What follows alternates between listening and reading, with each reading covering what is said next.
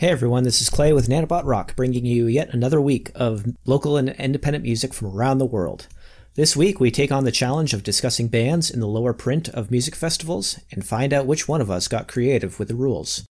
Greg gives his do's and don'ts of concert behavior. Can you really play the What Bands Do You Want to Book game? And we come up with our own music festival that we are just waiting to clear legal, so more to come there. Songs we discuss this week include Golden by Sun, Phantom Limb by the Messenger Birds, Under New Moons by Sweet Crude, and Scratching Static featuring Nnamdi by Royal Canoe. This is Nanobot Rock Mixtape.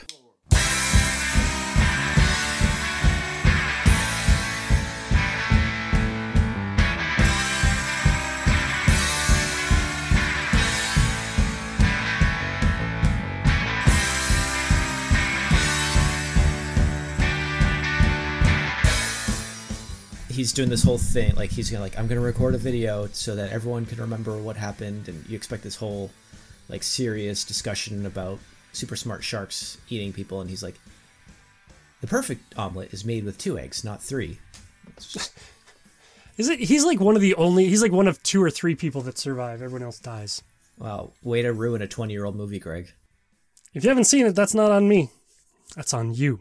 You could also google it. I love deep blue sea. God that movie's awesome I like sharks though. I love sharks. We need to have our own music festival called Shark Fest in Idaho that has nothing to do with sharks or the ocean, but a cool name. You could make it a week long and you could call it Shark Week. Hmm, I think you're onto something. Has a good ring to it. And you it would have nothing to do with sharks. But it'd be a week long, so the week part would would stick. Yeah. And and it's, you know, it's uh it's all about a musical discovery so you could call it Discovery Shark Week. I like it. I like it. But yep, that would be cool. And then we could have like, you know, Mike Rowe, the dude from the Dirty Job show. His okay. parents live in Idaho, so he could be here and he could do something. So we could have Mike Rowe doing something about Discovery Shark Week, our music festival. It would be totally original and new. Yes. Yes, it's a license to print money. totally. And what could just, possibly people, go wrong? People would look forward to it annually. I, it could be a big thing. I could they see put on happening. social media. They would talk about how excited they are that it's Shark Week. We're on to something. We're gonna have our lawyers look into that and see if it's something we can do. I when I when I was younger, I used to have this I, this conversation. You know, everybody kind of has this conversation with their friends about if you had a music festival, man, what bands would you bring to that music festival? And as we've done musical discovery in Nanobot for like the last ten years, I don't ever want to have that conversation because the list would one be too long. It'd be way too hard. And I just I don't think I could do that anymore. Well, I sorry. Uh, no, just I have to laugh that somebody would just like somebody who obviously that that is the phrase of somebody who has obviously never done anything like this before because yeah. the if given pose the question what bands would you have at a music festival is only answered by uh, the bands that actually say yes when you yeah. send them the request. I'm going to have Aerosmith there at my Shark Week in Idaho. I, I can tell you that Foo Fighters is at a lot of music festivals this year, and it probably doesn't have anything to do with the fact that we're like, yeah, we got him, we nailed Foo Fighters. It's like, no, Foo Fighters wants to go do these things. Yeah, it's it's exhausting. Well, but you to do a festival. I mean, we, you look at most lineups, and there's a few little festivals that are like the the two day festivals that have I don't know 15, 20 bands in them. Like you could you could realistically come up with 15, 20 bands on a quote unquote dream team festival lineup that you want to do. But when you look at other festivals, you look at the the Bonnaroos, the Coachellas, the Lollapaloozas, locally the Treeforts, whatever it is, there are hundreds of bands so when you're like, I'm going to put together a list of who I'd have at a music festival, like, no, you're not. You can't come up with a hundred bands that you'd want at a music festival. Like, it, you'd you drive yourself crazy, and it'd take forever to do that.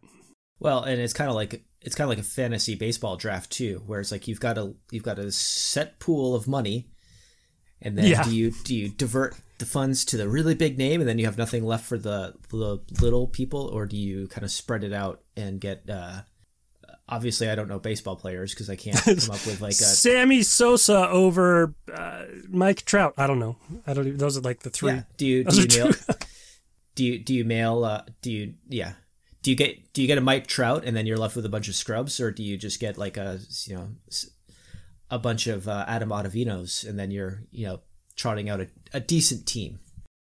It's Moneyball. It's who gets on base more. It's not the big flashy ones, right? It's just like music. Who gets on base more? That analogy doesn't work with music. Who who generates the more the more uh, hand claps? Uh, and the leader is Fitz and the Tantrums. Why? Because they can make your hand clap. I'm not. I was. I was this close to singing that song, but we're not going to do that. But would you take that over uh, everybody clap your hands because then you get more claps? Everybody, clap your hands. Okay, we're done clapping hands. Uh, Can I, since we're on the, What about, the topic, what, what, what about if we got clap your hands and say yeah? Ooh. See, this this is a whole wormhole. I don't I don't want to go down this. It, we're gonna we're gonna cause trouble with clapping and Yeah. Audio clapping- levels peaking Clapping hands at Shark Week. there you go. So I, I think that the rule at Shark Week would be if you're gonna be one of those a hole music fest goers. Tell me more about these a holes. like, Well, let's let's lay the let's lay some rules down. Let's lay some groundwork rules about music festivals, like just some basic rules. The like first common rule, courtesies.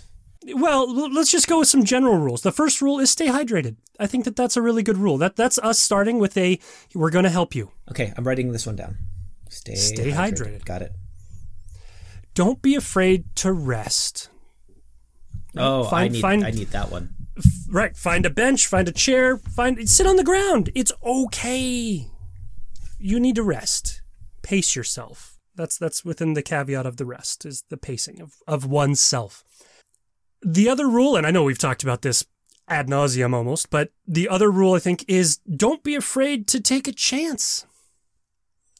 You know the little names on the, the ticker? The the small print? Seriously go check a few of those out. You'd be really, really surprised at what you'll find. Arguably, you'd probably have more fun the small names and medium names than you would on the headliners. Just saying. That's my nice thing to say. Now, the other rules put your cell phone away.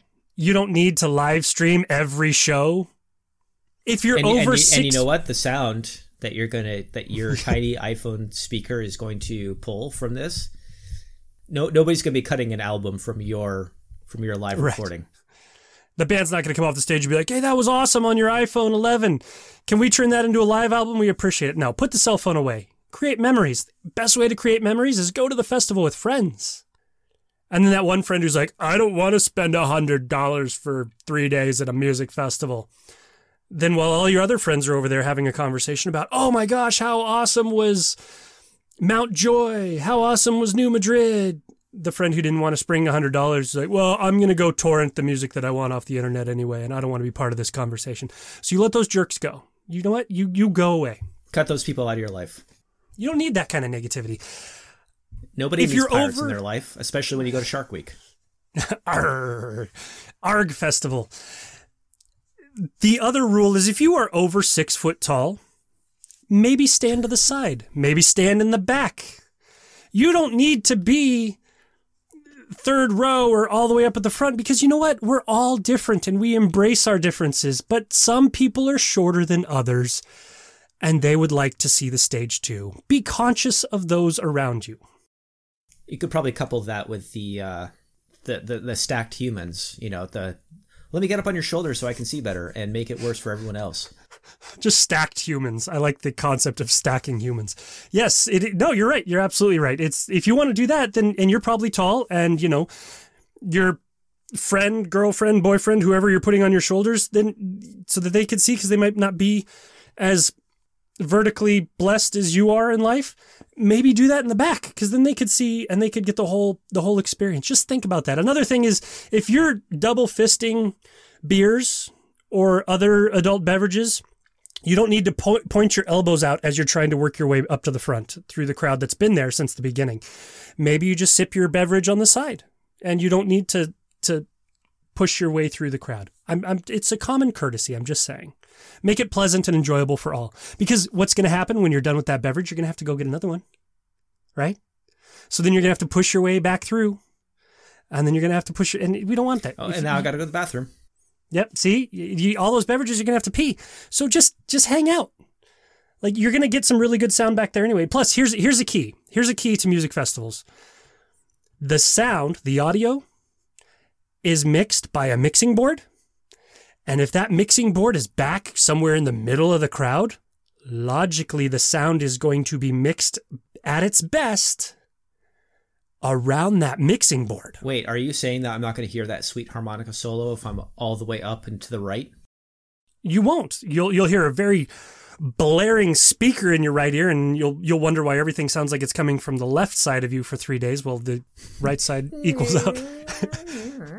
you know when you close your eyes at night and you hear that ringing, that's the key. Um, but the mixing board audio will be mixed for that mixing board. And if it's out in the crowd, think about hanging out over there if you really want that live sound experience, because that's where the sound's going to be best. No lie, check it out. Now, um, every- also. I can just picture like everyone going to you know the next music festival. Like, why is nobody at the front of the stage? Why are they all congregated around the mixing board? you guys can come up here. No, we don't want to. Sounds great over here. Come up to the come up to the front. We don't want to but that being said, also invest in in earplugs are not those little foam orange things you plug in your ears anymore.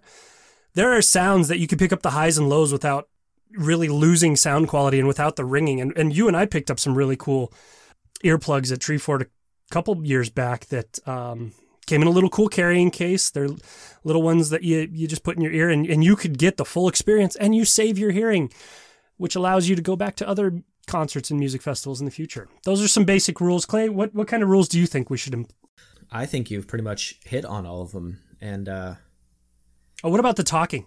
Uh, in, indoor indoor venues at a music festival. You want to go in and you want to hear it, but then a bunch of people use it as social hour. Well, but you just said everyone should go to the music festivals with their friends and and be talking about all the experiences that they're having there. So talk about the experiences. We don't need to talk about a funny movie that you saw while you're screaming to try and beat the band's volume with your dissertation on why Sergeant Pepper's Lonely Hearts Club Band movie with the Bee Gees is better than Help, which actually had the Beatles. Like we don't need to hear that. You don't need to be yelling that in my ear while we're at a music festival or concert. I mean, that's a general concert rule in general, I, I suppose. Yeah. Call me crazy. But. Okay. Well, this uh, this segment of Pop Pop Greg talks about uh, music festival etiquette is brought to you by Discovery Shark Week. Not a sponsor. I we don't have sponsors. If you'd like to sponsor, reach out. You could sponsor Nanobot Rock mixtape for as low as a dollar a day. Can you? I don't know.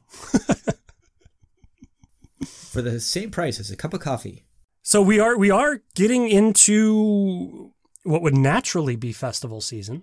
We are getting back into a sense of reality now, and there are a lot mm-hmm. of festivals. So for there the next are. three hours, we will dissect every festival between June and no, we're not going to do that. Starting with the Telluride Bluegrass Fest.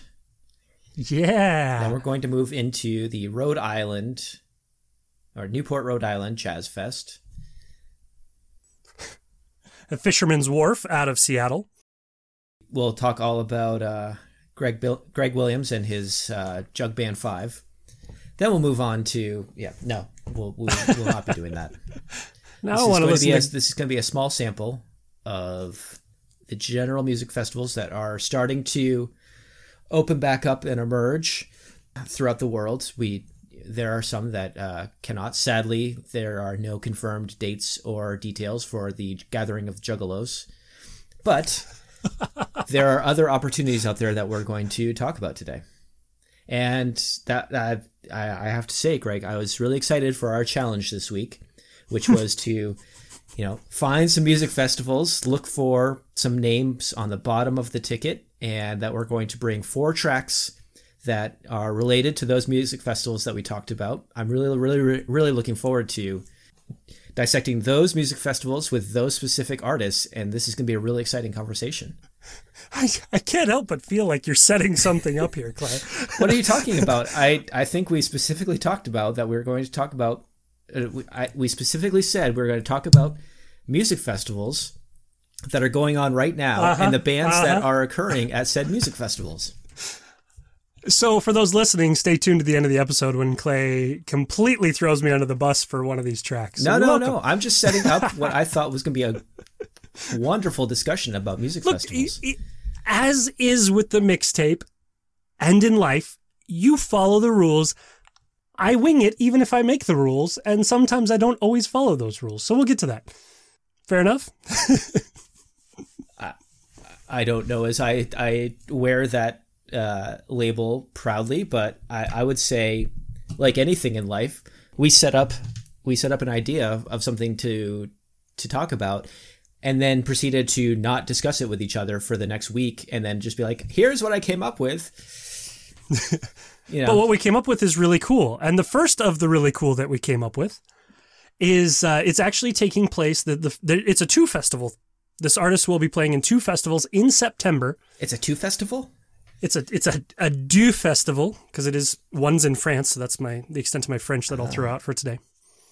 Uh, the first one will be September 15th. It's the Future Echoes Festival in Stockholm, Sweden. 100 artists from around the world and international speakers compile this festival. It's been around for, uh, this is the second running of it, I believe. And uh, it's it's really starting to, to gain traction and, and, and get its feet under it. Um, then three days later, this artist will also be playing the Girls Ink Tattoo Festival in Paris, France which is really cool. But what's even cooler than these festivals and the idea of this is the sound that all of a sudden makes me want to hear this song live on a stage at a festival with at least several hundred people. And we are talking about the song Golden by Sun. Golden, golden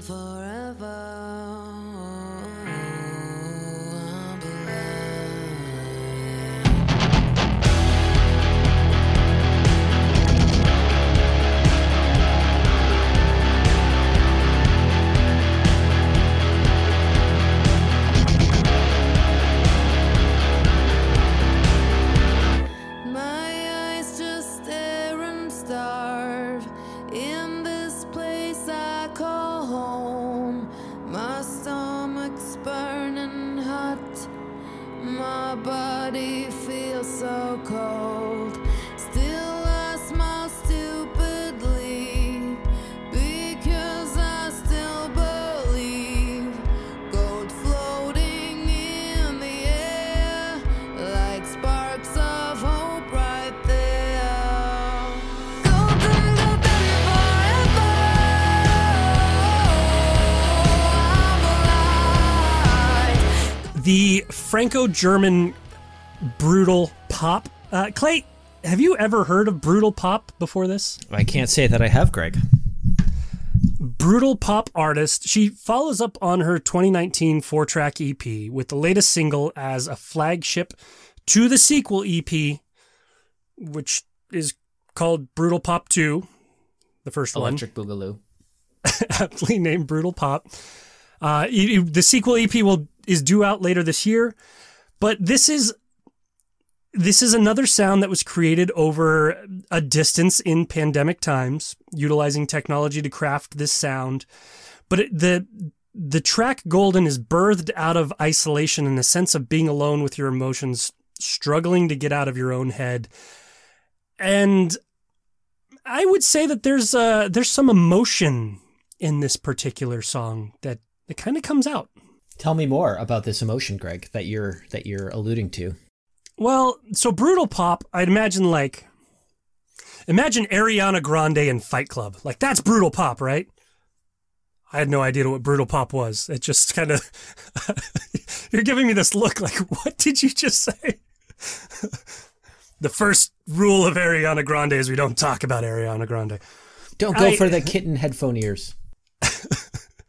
I okay, those who discovered her Sun's brutal pop EP know what to expect.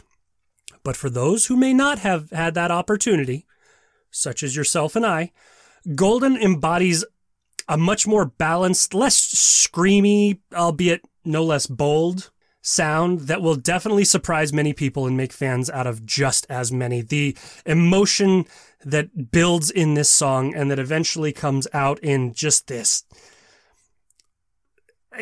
vocal cord shredding scream aggression. It it's not metal, but it is metal. It's not pop, but it is pop. It truly is just brutal pop and it's elegant and it's beautiful and it's it's brutal and it's pop and it just I I I want heavy doses of brutal pop now.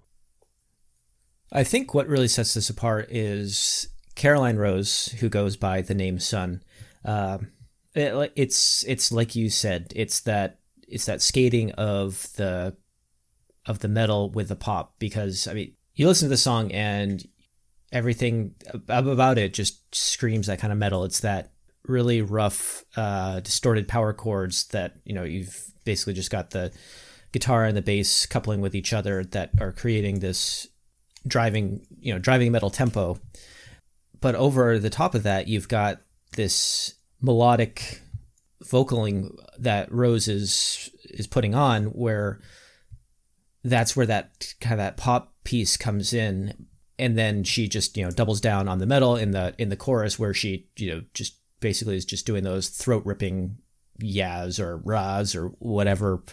Maybe she's saying Shark Week. I don't know, but you know, it's it's that kind of it's that duality that's that's in there of of the two that that mesh. And the thing that's so unique about this song is everything that you're listening to about it is that metal quality that you that you bring up, but underneath it all there is that pop. And i know we talked about her vocals in there but there's just again it's there's so much more to pop than like let's put this one beat into uh in, into a into a track and and run with it. Like there's like it's the notes you pick. It's the way everything is arranged. It's the it's the way that everything is allowed to hook you.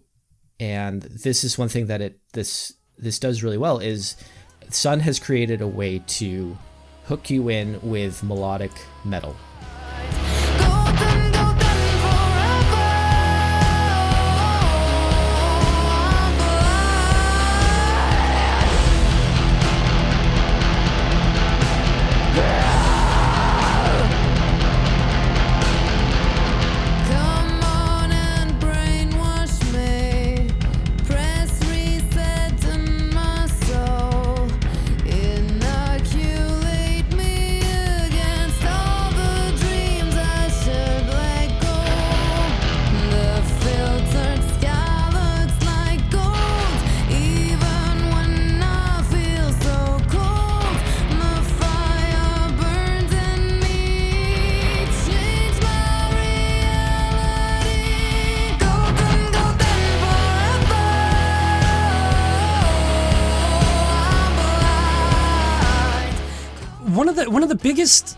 Successes with Sun is Caroline Rose with a K, not Caroline Rose with a C, because then that's a whole nother festival musician that we got to see, and that was fun. But that's that's two separate sounds.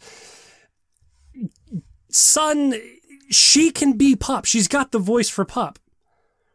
So so She's got the voice for metal too. well, that's what I'm saying. The pop camp can be really satisfied with how just how great she delivers on the pop, but then the metal side, they need to be proud of how metal she can get with her voice too, because yeah, she can. She can hold her own in metal. So she's got this voice that can dynamically do both. But like I said, there's a there's a beauty and an elegance to the vocals as they transition between both worlds. I mean, they soar over these valleys of melodic buildup and arc over these craggy metal peaks that just it finds a place for those who want pop and metal without having to live in either, but being accepted by both. And it's captured in golden. And it it's it's golden. Not just a namesake, it's beautifully executed. So are we just gonna skate around the Flyleaf thing, or should we just try to?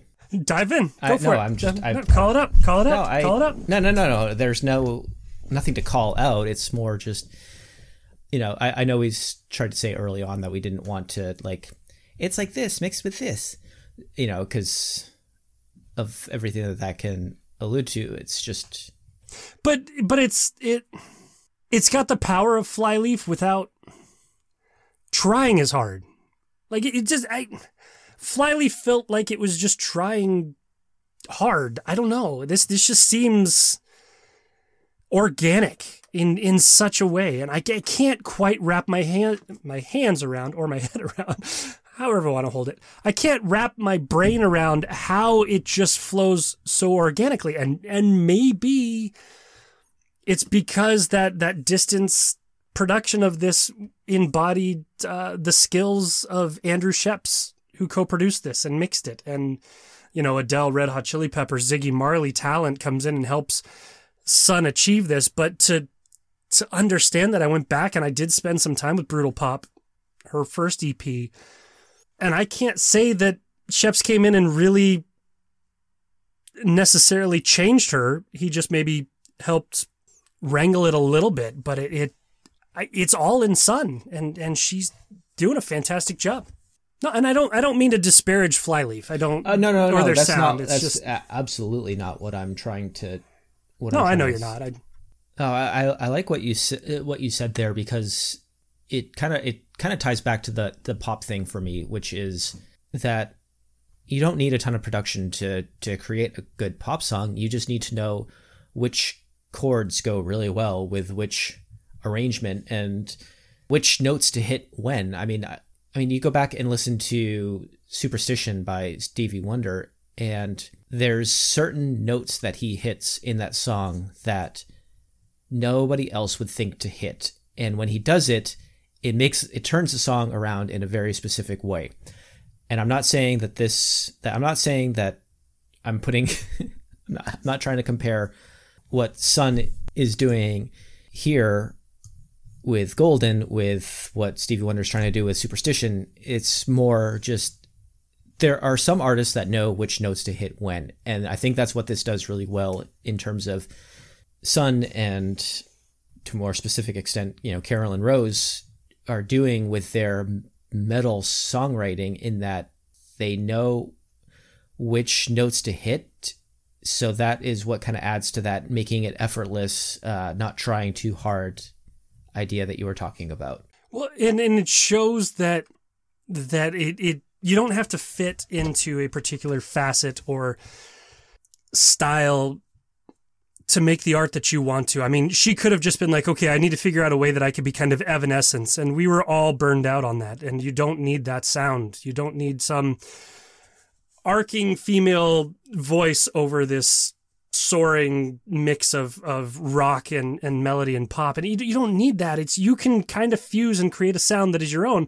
But what she's done is also created kind of a subgenre of bu- brutal pop that I, I Yeah. gotta say, I'm totally into.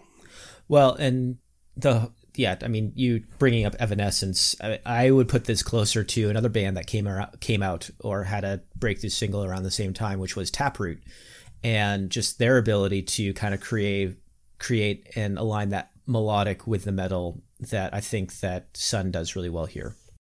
Yeah, and she she looks pop, but she looks metal when she needs to, and it, it she's got this she's got this down. I mean, and I'm just trying to because this this whole episode is really focused on the festivals and things like that.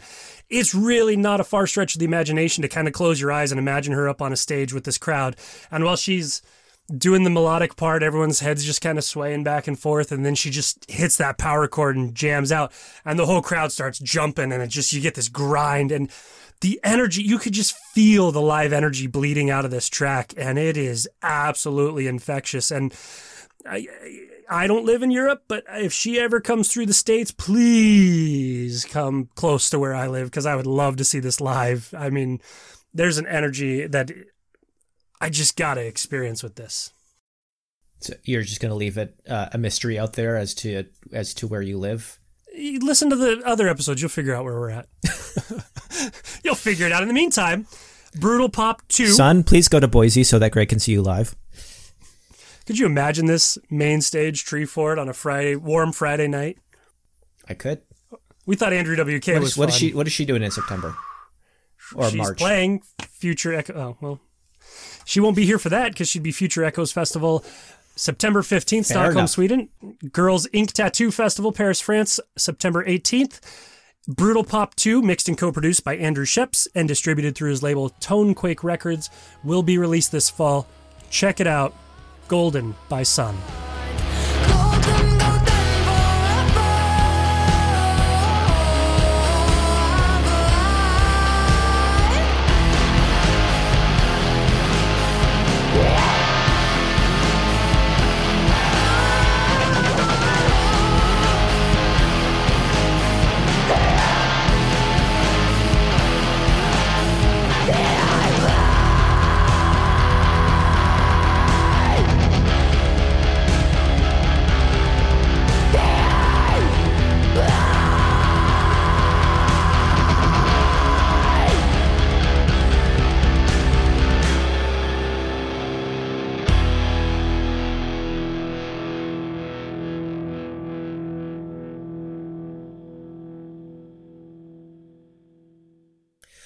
All right, Greg, speaking of energy, let's bring it now to Lexington, Kentucky to talk about a band that is going to be playing the uh, Louder Than Life Festival.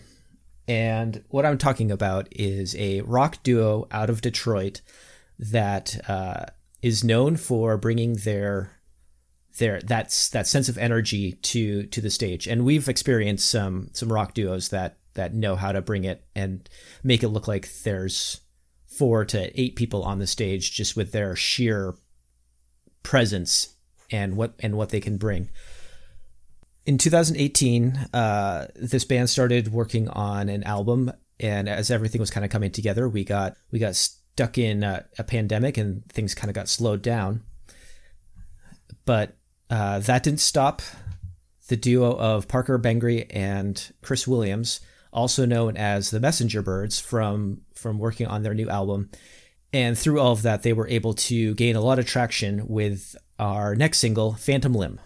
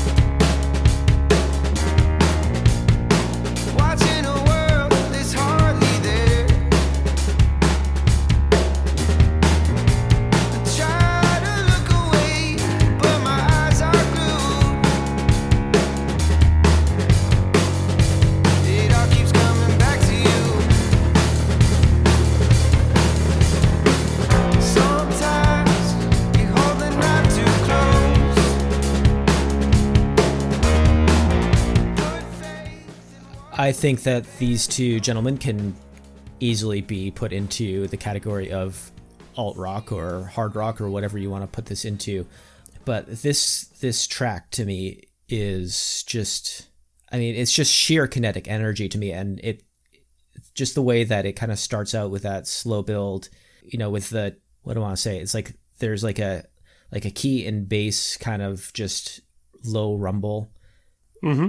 and then you know the the the drums kind of come in with a light way and then by the time it just gets into the into the chorus it just crashes. And and just you you get that breakneck pace and you get an idea of like like you said that imagery of like when this comes on that just that that wave of people that you can see just kind of bouncing up and down to to this this energy. Like were were this festival not going on uh, right during Treefort, I might actually think about making making the sojourn to Kentucky to check this out. Really, really, why?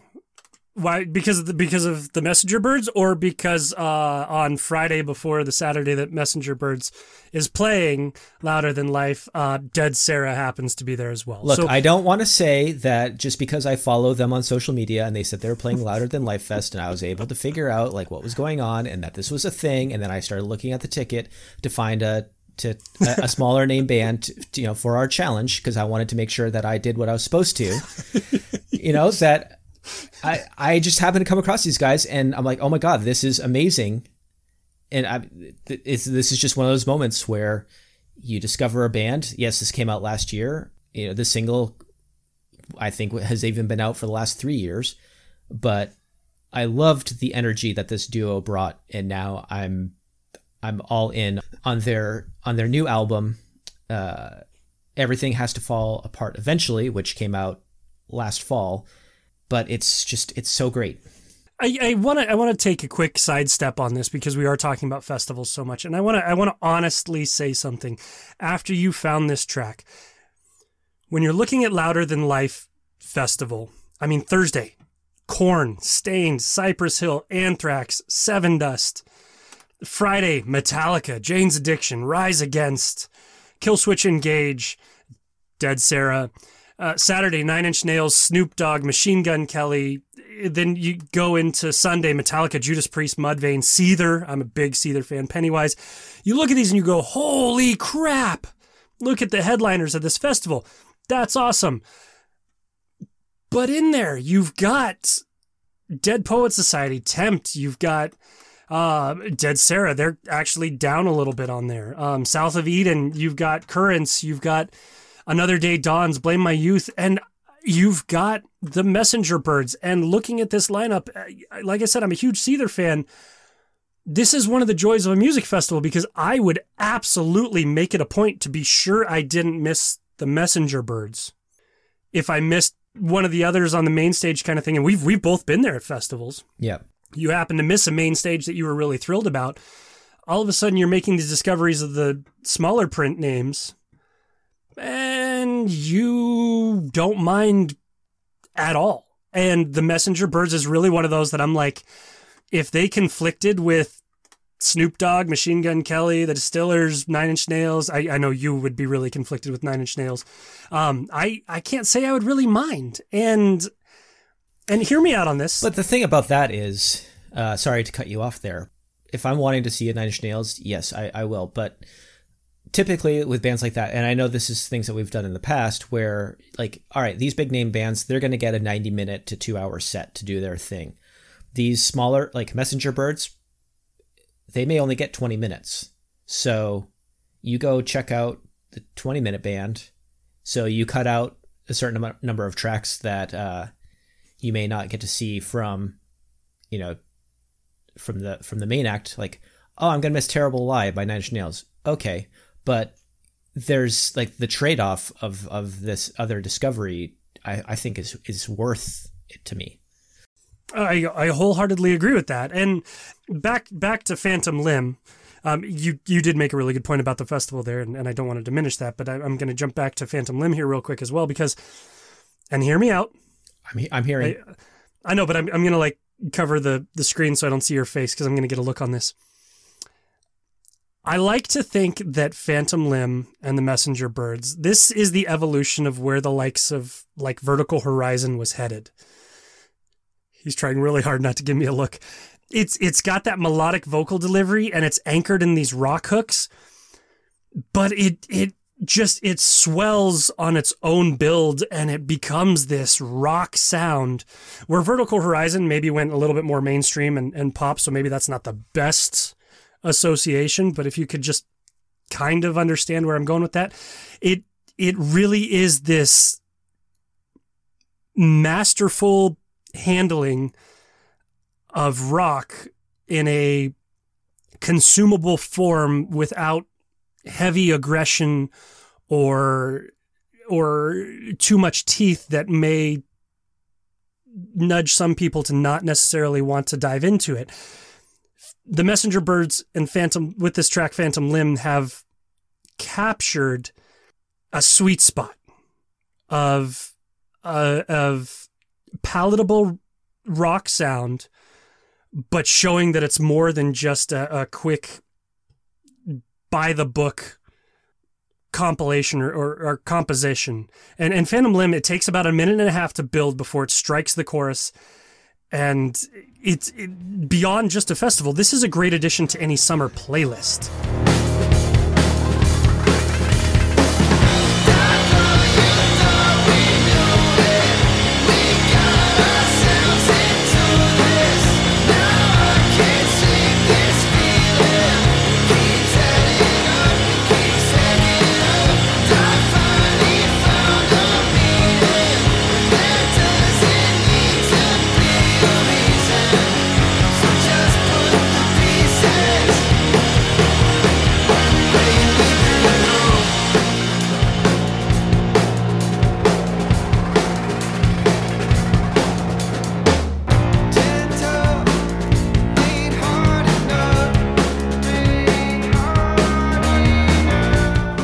Go Vertical Horizon with this. I went more like Death from Above 1979, like just kind of that, uh, just yeah, that percussive melodic idea. And it, to me, it's like, why didn't those sounds take off more? Because it's it's really great. Um, also, when you get these bands that have a reputation of having amazing live energy, uh, you know, I, I think of you know, one of my favorite alt rock duos from back in the day, Local H, and that they've made a they've made a reputation and a and, and a career out of this, but still they you know I, I went to go see them live and you know they basically had the entire top of the the venue roped off because they just you know they didn't have enough volume of ticket sales at the time. Like it's just that it's that question of why why doesn't this type of music take off more And and that may be in my association to Vertical Horizon, it may be a vocal thing. People and I'm not saying that this is some throwaway replicant track of any sort or that the vocals are in any way lesser, but when people think of rock or they want to get that power, they they need that like angry frontman kind of vocals. And you're not going to get that with Phantom Limb. You're not going to get that with Vertical Horizon. Local H, you can kind of get there uh, depending on the track. They they can build into that aggression a little bit, but it's I I just want to stress that this song works in the sense of just putting it on in the background or with headphones on while you're focused on it. And maybe that's where it is. Maybe that's why it doesn't take off more is that what's the longevity of a track like this? I mean, you I, I was fortunate enough to see, and I keep bringing him up, but I, I was fortunate enough to see Vertical Horizon live. And when you do, when you see a band live, and this is definitely an argument to go to any live show or go to any festival, it transforms the music for you. You have a different concept and, and memory of what that sound is when you see them live. It's like Styx. I've seen Styx five times live. I'm a lifelong fan because of what they bring live. And if you see the Messenger Birds live, or if you really give Phantom Limb or Everything Has to Fall Apart Eventually, their debut album, a chance, then you start to to build this appreciation for what they're doing. But if all you do is take Phantom Limb, you consume it and you move on, that's that's where the sound dies. Is is in the just flyover sound, I guess, for lack of a better term. But more importantly, because we're talking about festivals live, let's take, for instance, the Louder Than Life Festival here. Phantom Limb and the Messenger Birds has all the makings of a queue at the merch table table after the set. I mean, I know I'd be there, and that just is another reinforcement of see these guys live and experience their sound because you're going to appreciate it, and then you'll be supporting them on another level as well. Okay. I I think back to uh, an experience I had uh, many years ago. I think we were still. This was when we both still worked in the same office together. That I saw a band open up for uh, someone. The band was called Stars of Track and Field, and yeah, live. I mean, they completely blew the roof off the place. And then I was like, "Oh my god, this is amazing! Let me go get the album." And then the album was just like so milk toast in comparison. And I don't think that this is the case here. I, I, I don't know. I haven't seen uh, Messenger Bu- Birds play live yet. I'm going to emphasize the yet because I would like to make this happen. But to me, this like this sound really is already so energetic and engaging and and hooks you in that I can't even imagine what that would what that would look like live if they've got a reputation of they just bring they have this energy and showmanship to their performance like I that seems win-win to me. I agree. And so, you know, the Messenger Birds, if you're in Houston, Texas, email Clay and, and let him know so he can come see you and, and support you. And then he can report back to everybody how they are live. The Messenger Birds is walking a fine line of, of something really, really great here. I don't want it to go the way of the local H and Vertical Horizon where they become an afterthought. I would totally support a sound like this thriving, and I want to. I want to see it live myself. I, I think that there's something to be said about that. And And I think live is where people are going to get hooked on this, and this is just a taste of it. And you can get a chance to see them live at Louder Than Life Festival in Lexington, Kentucky. September 23rd through the 26th. They're, uh, as Greg said, they're playing the third night, the Saturday night. So if you're going to that fest, then definitely you know take a chance on one of those smaller name bands on the on the bottom of the ticket. I have a feeling that you're not going to be disappointed.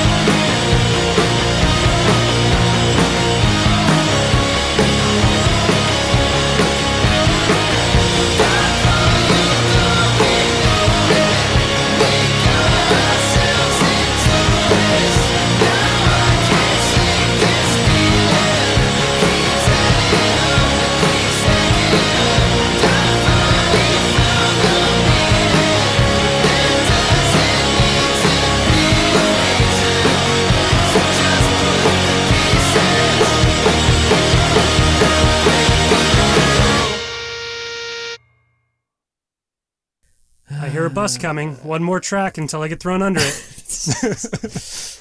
I don't know what you're talking about, Greg. I've been doing it the whole time. It's not like it's not like you're waiting for it. Just one. All right, Greg. I would say moving down the Mississippi River, but that would be bad geography. We're going to move into a little festival happening in Manchester, Tennessee, and Named after the famous kangaroo. Manchester, Tennessee, the kangaroo. No, the festival. Oh.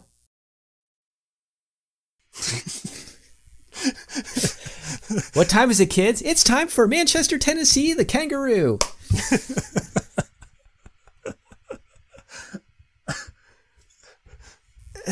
well, thanks for derailing my thoughts, Greg. This No, week, no, no, kids, Greg uh, will show you how to derail Clay's thoughts.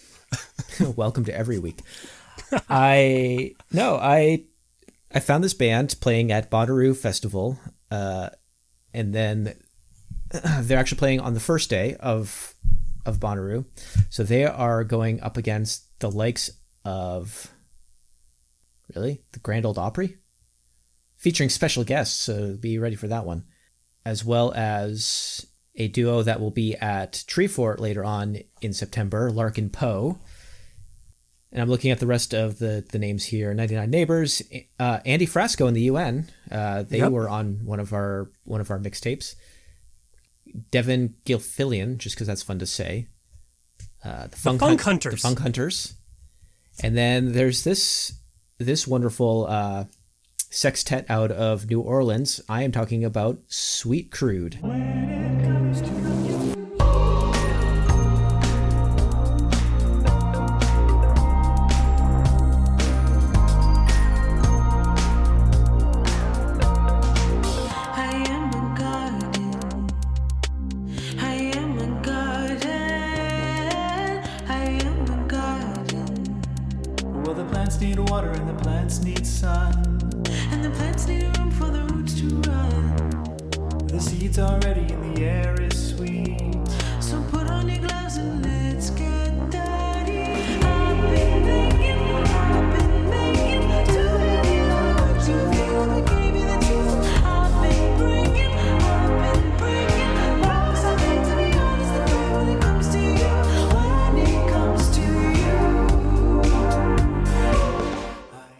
Featured on the mixtape is one of the singles off of their double A side. I'm talking about the song Under New Moons. It is a the English split of the two tracks. Uh, the second being Le Revus, which is all in French, and this was something that they released around Mardi Gras, uh, which is uh, I've heard a big deal down in New Orleans. And you know this uh, this Cajun pop band is kind of releasing songs in what they call duality, where they're releasing it both in their uh, native English and French tracks. And what I what I really loved about uh, Under New Moons and that I wanted to make sure that I shared on the mixtape is just this. Not only is this just a song that is just this vibrant, lush pop track that you can just you can get lost in the sound of it. To me, it's all about the imagery and the vocals that they that they add into this as well. Before I get into the the vocals and the imagery, I just Greg, let me know your thoughts on the sound of Sweet Crude. Weird art. Weird, Now, hang on. Weird art. On. Got it. Weird. Just hang on, hang on. Okay, because that little like macaroni music festival, necklaces. Eh, like macaroni friendship bracelets. Like, why would you put macaroni in a friendship bracelet, and why would you make a bra- bracelet out of macaroni? Huh? Anybody remember that uh, cheesy macaroni song that they never mind. My anyway, macaroni I has digress. a first name. It's M A C. No. Um. So Oh, eh, the New Orleans anger taken out of the bed. The New Orleans, Louisiana-based Sweet Crude, they, as you had mentioned, they play Thursday at this little music festival called Bonnaroo. Some may have heard of it. Uh, I have long believed, and I know we've been talking about it this whole episode, but the magic of the quote small print names at music festivals. Not just that, but also the benefit of seeing non-Friday, Saturday artists.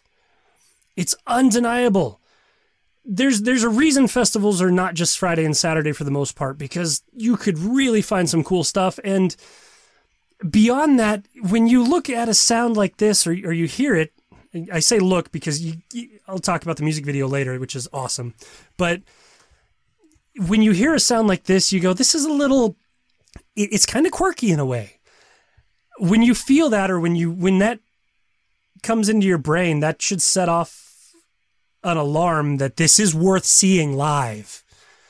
Because when you look at the music video and you see the quirkiness of the music video, but you hear the song and, and just this beautiful melodic ebbing and flowing with the synth that shapes under new moons, I think this whole dreamlike presence that echoes within itself and bleeds with these vivid colors audibly. That's that's a huge signal to check this out live and why it's worthwhile because you know it's going to be fun. It's kind of like when Clay, you and I saw Yacht live. Uh, it there's this energy and there's this dance that just comes with this that the whole crowd just gets consumed by. And when I was listening to Under New Moons, my brain just went to wanting to be in the crowd live this could be a warm afternoon or, or even an early evening show with the lights and everything else going on because it, it really is an entire piece of art that just is begging to be seen live.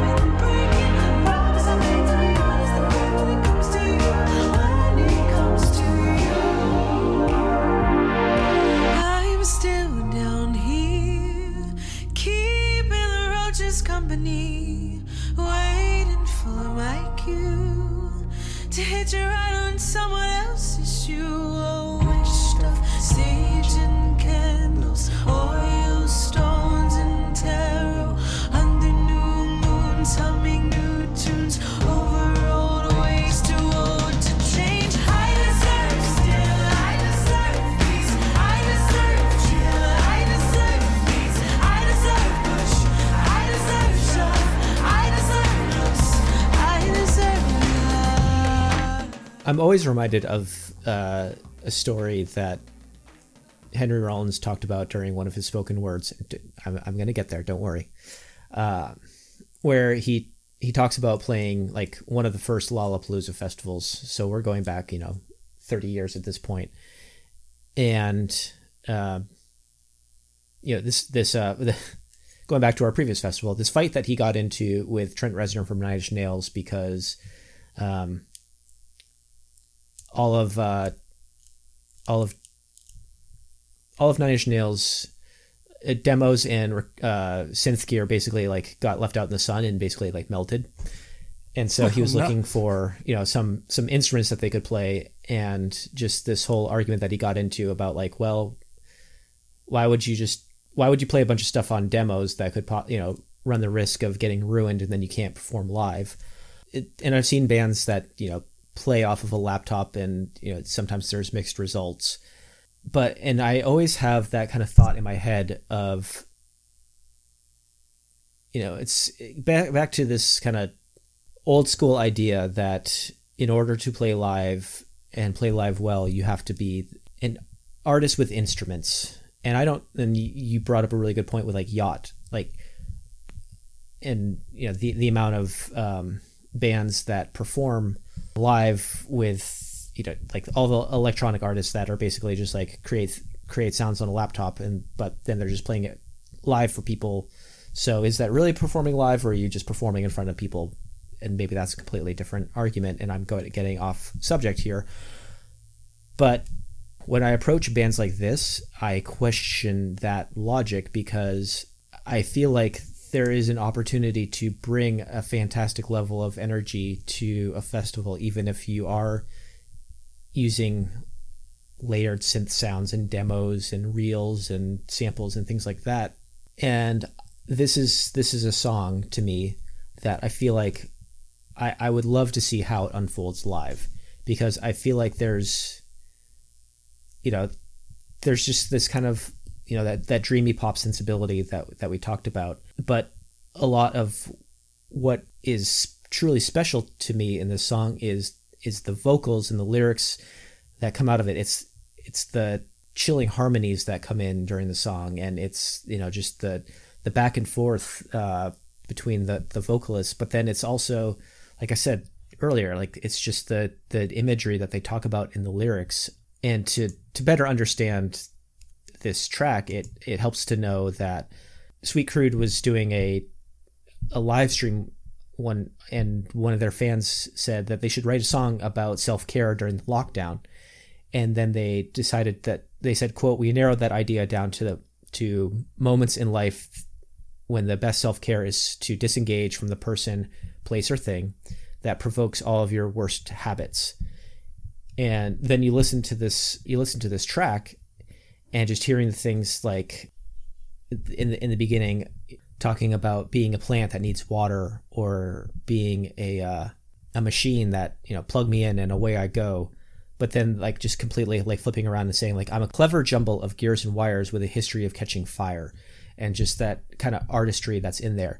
And then like halfway through the song like a minute 30 when they when they break into the bridge and you know there's the whole thing about like i'm still down here keeping the roaches company like somebody being so low. Like just the choice of words to me it was fascinating. That kind of sucked me in. And then once i got sucked into that and just kind of how the song like starts to really pick up steam during the bridge of the witch stuff sage and candles oils stones and tarot under new moons and then breaks into that i deserve like i deserve still i deserve peace i deserve chill i deserve needs like that it's this it it reaches this amazing swell that I think would translate really well into a live setting. And I just that- threw a it- lot at you, so take it away. No, it, but it, it's all it's it's all worth hearing because you you make some really really good points, and it th- that's exactly what Sweet Crude's done. Is it's it's art pop, but it's just so captivating. It's it's not like they. This doesn't feel like they wrote lyrics and then they said let's put some music to it, or they put wrote music and they said let's put some lyrics to it. It feels like it was organically constructed together to get the most out of every chord, out of every word that they put out there. And seriously, watch the video for Under New Moons. You know there's going to be energy just pouring out of the artistic sensibilities of Sweet Crude. And it sounds like this that transformed the quote unquote small stage acts into seemingly endless atmospheres of experience.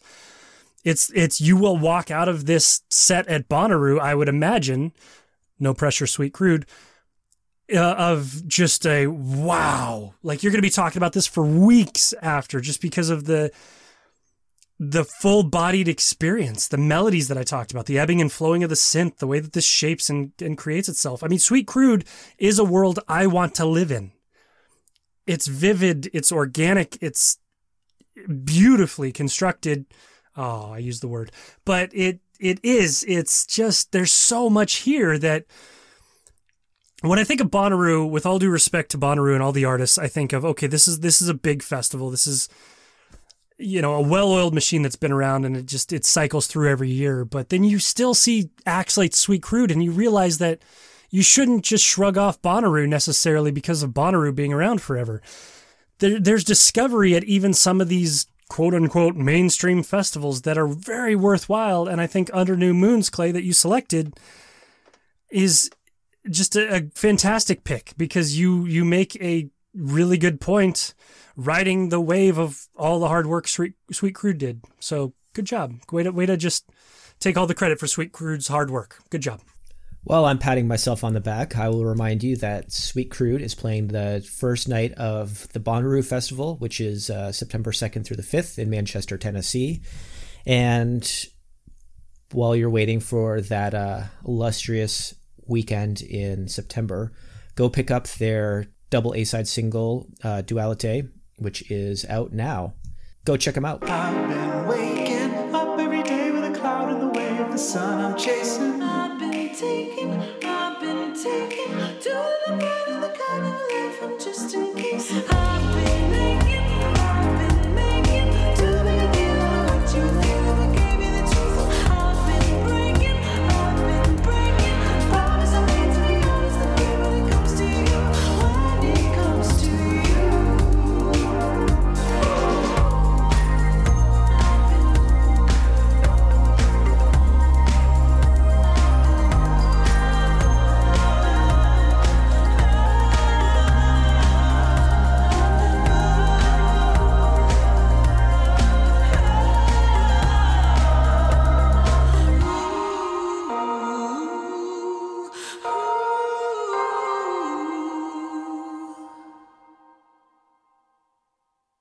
All right, Greg, talk. Fine, fine, fine. Let's let's talk fine. about our final Fine. artist and uh, what festival they're playing. Uh, Let's let's talk wanna- about the elephant in the room, shall we? I want to hear about. Let's- I want to send people to another festival and tell people about you know the the small name band that we get, or sorry, the the lower Small lower print. down the poster name that we get to discover now. So please fill us So in. sure, yeah, I'd be happy to. We'll talk about fine, Clay. We'll talk about the elephant in the room, okay?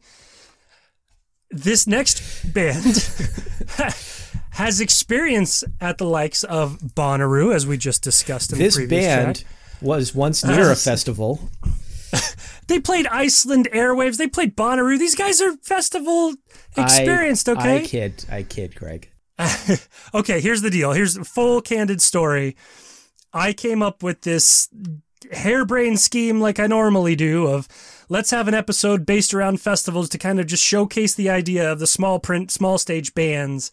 And we're going to pick bands that are in that small print and small stage. And so we're going through lineups. We're looking at posters. We're looking at announcements. We're looking at press releases. We're looking at emails. We're looking at albums. And then one of us did that.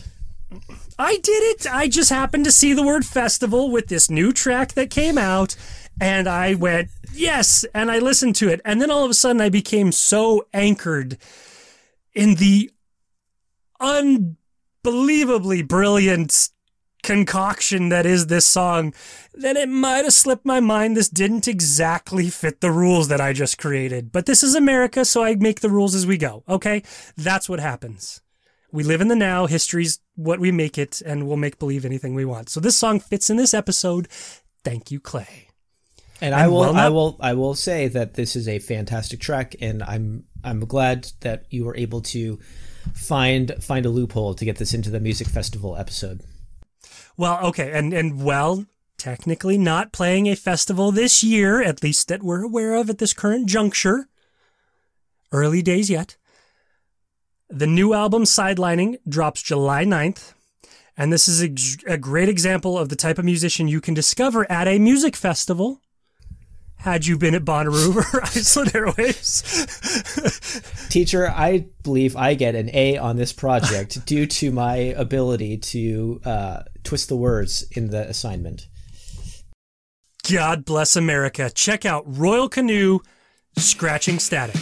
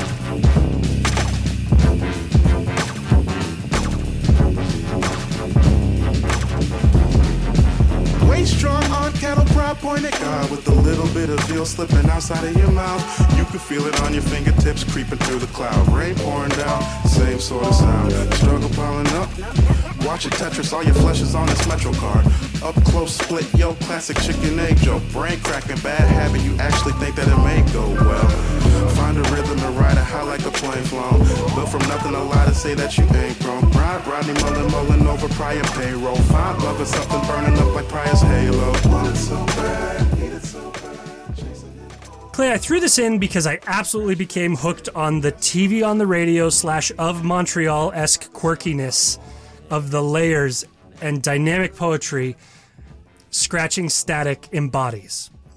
And then I may have hit play on the music video and became a huge fan of not just this song, but the obvious mentality that Royal Canoe has in putting together their sound. And there's just so much to this. There's the experimental qualities of the track, the boundary pushing drive into something new. It's undeniably it, it's undeniable and hugely successful with the execution of scratching static.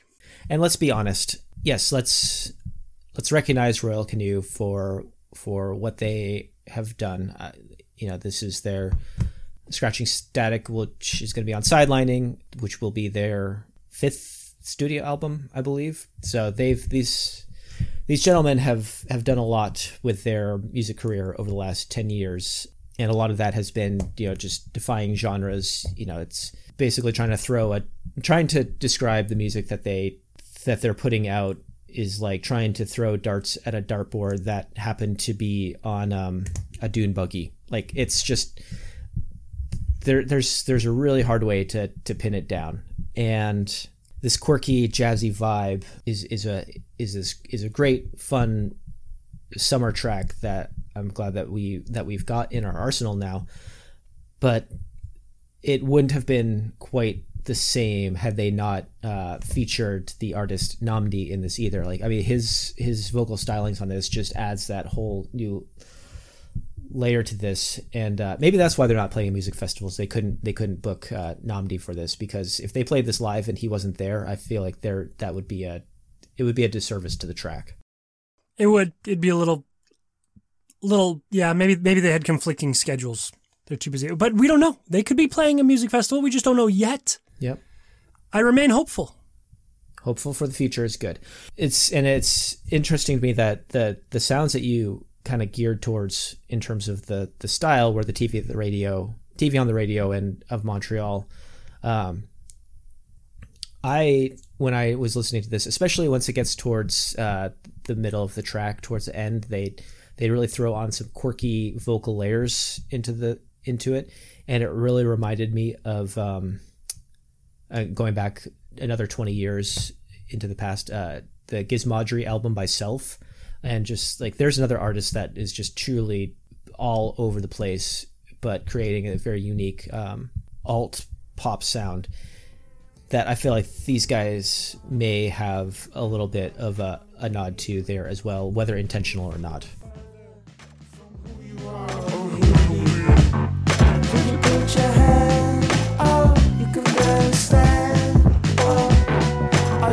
Can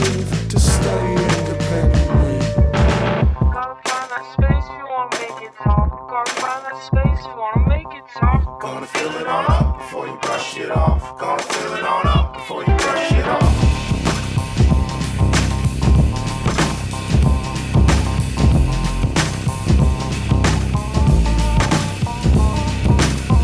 Old bastards hypnotic, still scratching, scratching static.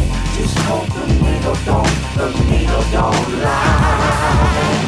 No room left on the canvas, no smoke inside the palace. The skin is starting to, starting to dry. You gotta want it, and ain't that good enough? You ain't gotta want it, and ain't that good enough? You ain't gotta want it. It ain't that good enough. You ain't gotta want it. It ain't that good enough. Scratching Static is a nearly six minute sonic exploration of lyrical and instrumental poetry that captivated and mesmerized me.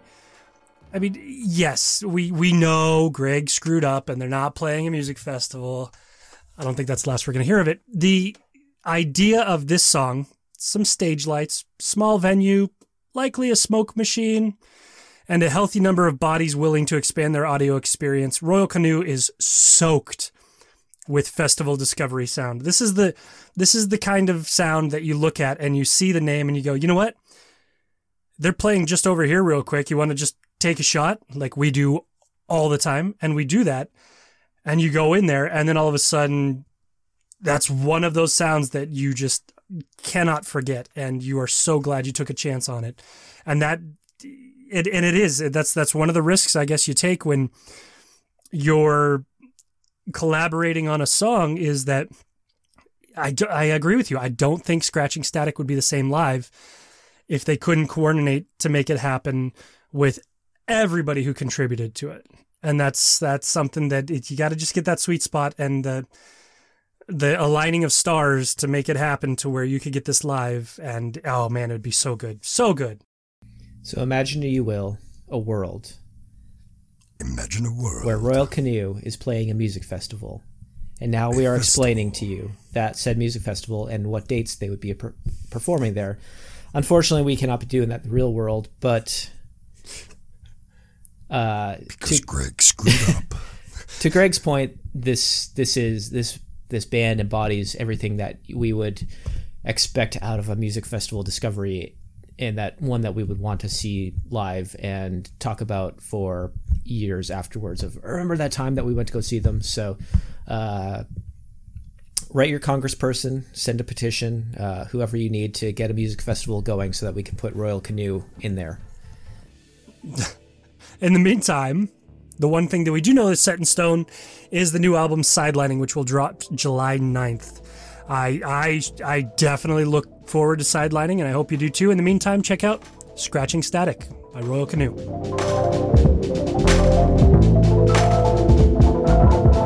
Play it through, chasing a saving grace to replace the need to be stable. The pain awaits you, clairvoyant like oil on paper plates. See through, do what you were lingerie.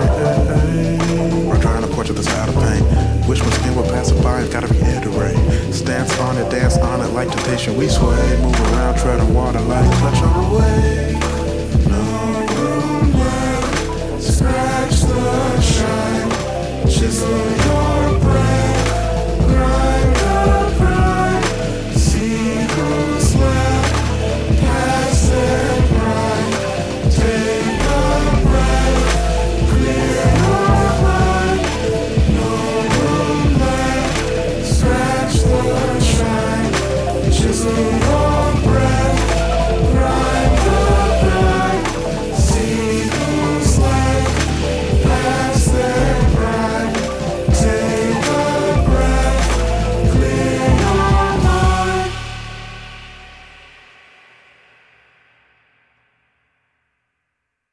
If you have a music festival that you've attended, you would like to attend, you'd like to know more about, Google it. Uh, or you could send us an email and let us know as well. I if if, somebody emailed us, if somebody emails us and says, "Hey, interested in this festival, check it out, break it down," I, I could see us honestly doing a whole episode on it just because we're music nerds like that and we love it. So we hope you're a music nerd too. We appreciate you spending your time with us this week, and we hope that you feel safe and comfortable to get back out there and experience live music again and support the artists and the venues who we all know need it really badly. Um, we hope that you have an opportunity to get out to a music festival. Um, if, if honestly, if the the price point of the music festival just seems like too much, keep an eye on early bird specials that these venues do. Keep an eye on other sales that they do. You can oftentimes get really, really good deals on music festival tickets if you get into it early enough. And I know a lot of people think, well, I want to wait to see the lineup. Uh, I would strongly encourage you, if it's 50 bucks, take a chance, buy the tickets. You're going to find a handful of stuff that you absolutely love. I promise you. The reason that I could tell you that that's a promise is because if they didn't do things like that, these festivals would be gone very quickly. They wouldn't be able to come back every year. It's worthwhile. Check out the small print names, check out the small stages, and take a chance on a festival. Keep supporting local and independent music and keep listening to local and independent music. You can find us on Facebook, Twitter, Instagram at Nanobot Rock. Find us on the web at nanobot nanobotrock.com. Send us your submissions to info at nanobotrock.com. As we talked about this episode, everything is about discovery, and we lo- love discovering new artists. And you sending us your submissions is a way to help with that. So please share and share alike.